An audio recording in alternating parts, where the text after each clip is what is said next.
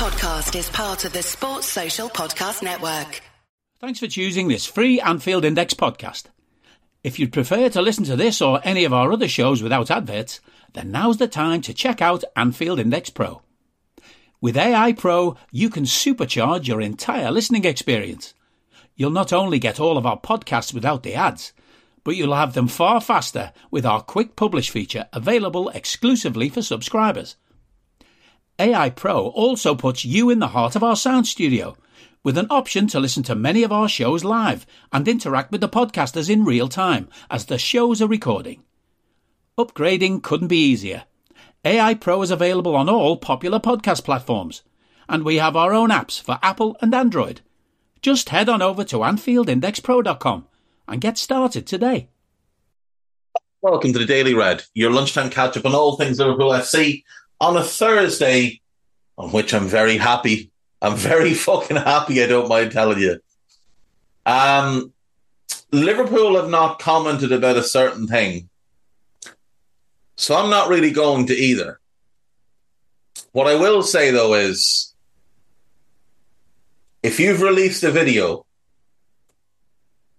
about 12 years doing something and you don't mention the manager or teammates that are solely responsible for the myth that you were a great player or some sort of great leader, well, then you've handled yourself with the kind of class I expected. Anyway, we have news from Paul Joyce this morning that Fabinho's move to Al Ittihad should go through in the coming days.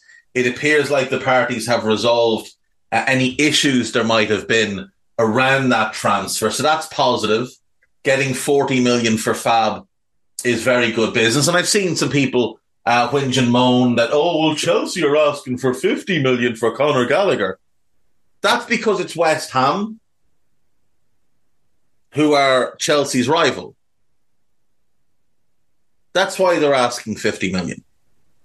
But West Ham don't have to pay that money. They can not pay the money and go and buy a good player instead. Conor Gallagher is also six years younger than Fab, and he's English. So these factors, and he can run, which is also a factor. He's not a good player. He's a good player. He's not as good as Fab was, but he can run. He's English, and he's six years younger. And if you're a little bit gammon like David Moyes, Conor Gallagher's more your bag than Fabinho is. Getting 40 million for Fab is really good business. Really good business. So let's not look a gift horse in the mouth. We're getting 52 million pounds for two lads that realistically were worth 20. Fab was worth about 20, the other fella had no value. Not one single English club would have given us a penny for him. And if they had, it would have been a minuscule amount that have offered him far less wages than we were paying him. And we would have had to pay him to go away. Instead, he's just snuck out through the back door on his own. So it's great. This summer is going brilliantly. Absolutely brilliant. Great price for Fab. It's a shame to lose him because he's been phenomenally good for us. And if he was even 80% of what he was at his peak, you'd want to keep him because he could be that six in rotation and he'd fill in at centre back for you. He could be a good stand in for Virgil, certainly better than Joel or Joe, but he's not. And I know he improved at the end of the season, but he didn't improve to being good. He improved from absolutely awful to about below average. You know, that's what the improvement was. He went from shit to, eh, can't really run. You know, there was a handful of good games through the season. That was it. Man City at home. When he didn't have to play with the fella who he had to carry, he looked okay. And I know he wouldn't have had to carry anybody next season, but others would have had to carry him a little bit. And we need to get past that point. We've got Dominic in, we've got Alexis in, we've got Trent moving into midfield in this hybrid role. Bajcetic, we've got can can do that role. We've got Curtis obviously can play as an eight, might play in a double pivot the odd time. We've got Harvey's played obviously as an eight, though I, I don't know how much he'll play the next year. And we've got Thiago. So as things stand, midfield looking pretty good. Two players short of where we need it to be. Now it looks like the first one will be Romeo Lavia. We've got reports this morning. The second bid has gone in, and there is an expectation that this bid will get it done. It seems to be a fee in the region of about 45 million, um, including some add-ons. So I think that will be enough to get it done. I think it will be enough to get it done. I think both clubs want the resolution. It's pretty clear the player wants to move. So Liverpool fly out to Singapore today. If he gets his medical done today, he could fly out tomorrow. You figure they can just quickly do some some media stuff, fly him out tomorrow, and he can finish off the media stuff there because there will be uh, a media group with the squad. So, all things considered, Lavia should be done and wrapped up over the weekend, which will be fantastic. And then we'll need one more. Fabinho will go out and we'll need one to replace him. Who that's going to be, I mean, there's loads of good options. I've been over them and over them and over them. The one I'd love is Doucouré, largely just because he can walk in and start day one and he immediately improves us.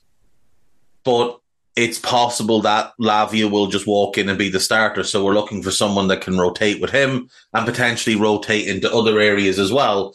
So Manu Kone and Khéphren Thuram are the two names I keep coming back to because we've done all the groundwork on both of these players.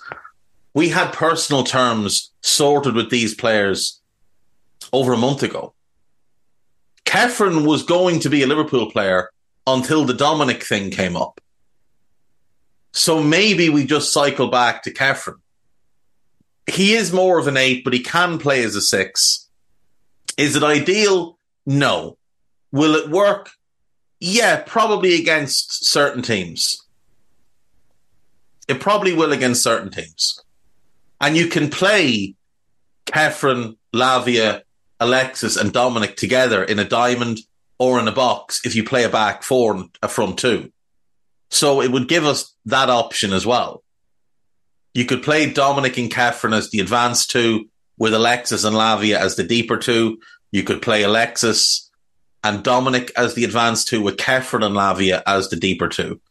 You could play it as a diamond with Lavia deepest, Khéphren and Alexis as the engine, and Dominic up front.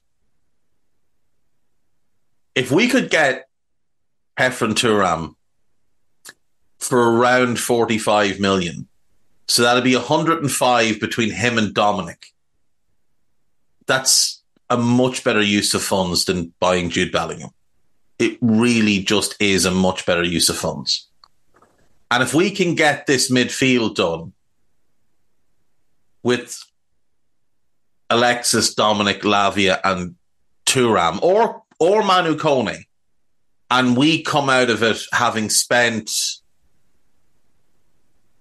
let's just say it's 175 million, but we've actually brought back in 52 million by selling uh, Fabinho and Henderson. That's a 123 ish million net spend on the midfield. Arsenal spent 170 million on Rice and Havertz. Our business would be significantly better than theirs. Our midfield would be significantly better than theirs. We've already got a better attack. And when our defence gets their arse in gear, we've got a better defence and clearly a better goalkeeper and clearly a better manager. We will wipe the floor with them. And we'll wipe the floor with most teams. If we're locked in next season and we're focused and we're committed, the only team that stands to us is City. The only team. And the only thing they've had over us in recent years is they've had a better midfield because we had Fab, but they had Rodri. We had Thiago, they had Gundogan. So you're about a wash there. You're about even. But we had Henderson, and they had Kevin fucking De Bruyne. The gap was monumental. But now you turn that around. Okay, Rodri's better than Lavia, but Lavia is on the up. And that gap will close. They don't have Gundogan anymore. Now they've got Kovacic. We've got Alexis. We've still got Thiago. We're good. They've got KDB. Yeah, we've got Dominic now. Is he as good? No, but he might be. He might be in a couple of years. He might be where KDB has been in a couple of years. And now we'd have real depth as well. Because we'd have Thiago, we'd have Curtis, we could have Manu or Khéphren, we'd have Bajcetic, we'd have real depth in midfield, real quality options to roll out. So we'd be in great shape in the middle of the park. Our front five options are better than theirs. I know they've got Haaland. I know he's a cheat code, yada, yada, all the rest. Our front five options are better than theirs. And as long as we've got Ibou and Virgil, I'm taking our defence over anybody. And as long as we've got Alisson, we've got the best keeper in the world. And then we've got Klopp. So we'll have to overcome some settling in pains and such.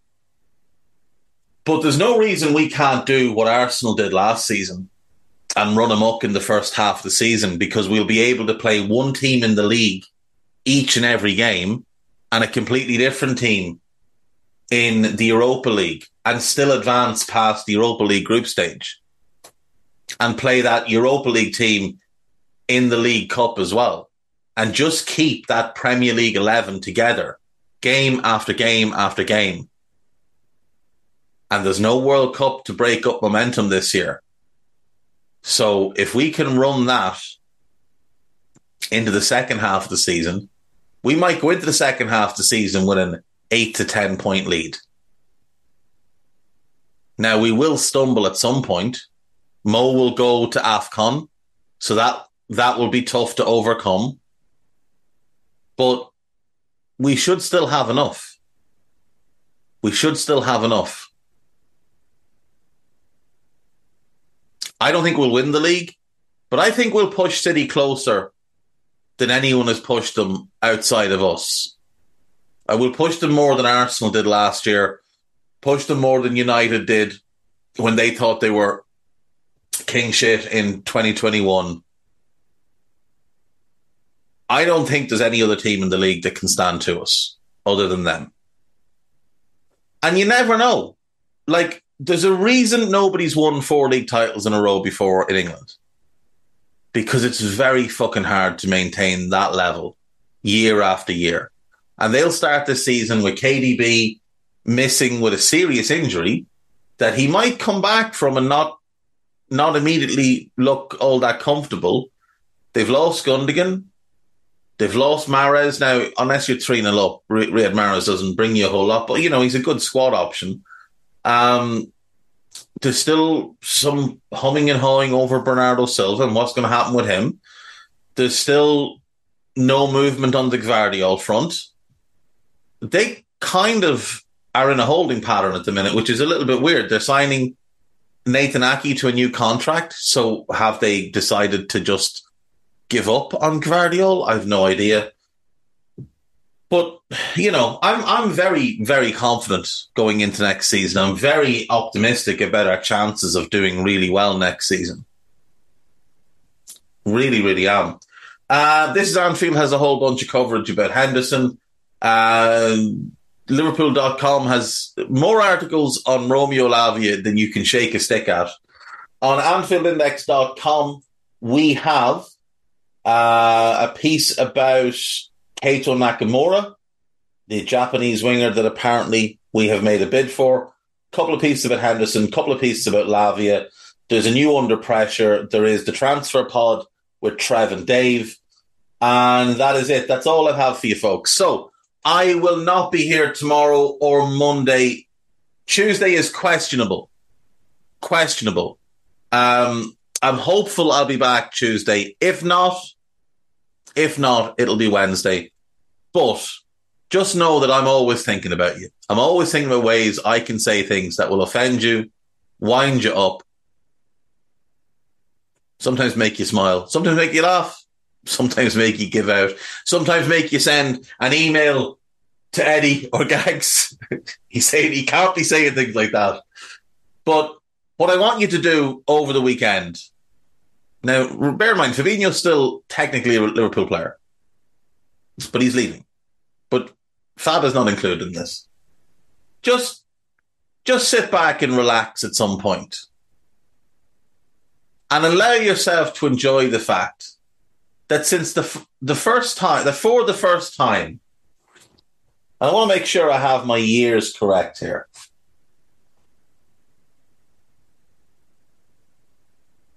So we used to sing about having the best midfield in the world. And in 2007, that changed because we signed a shit midfielder.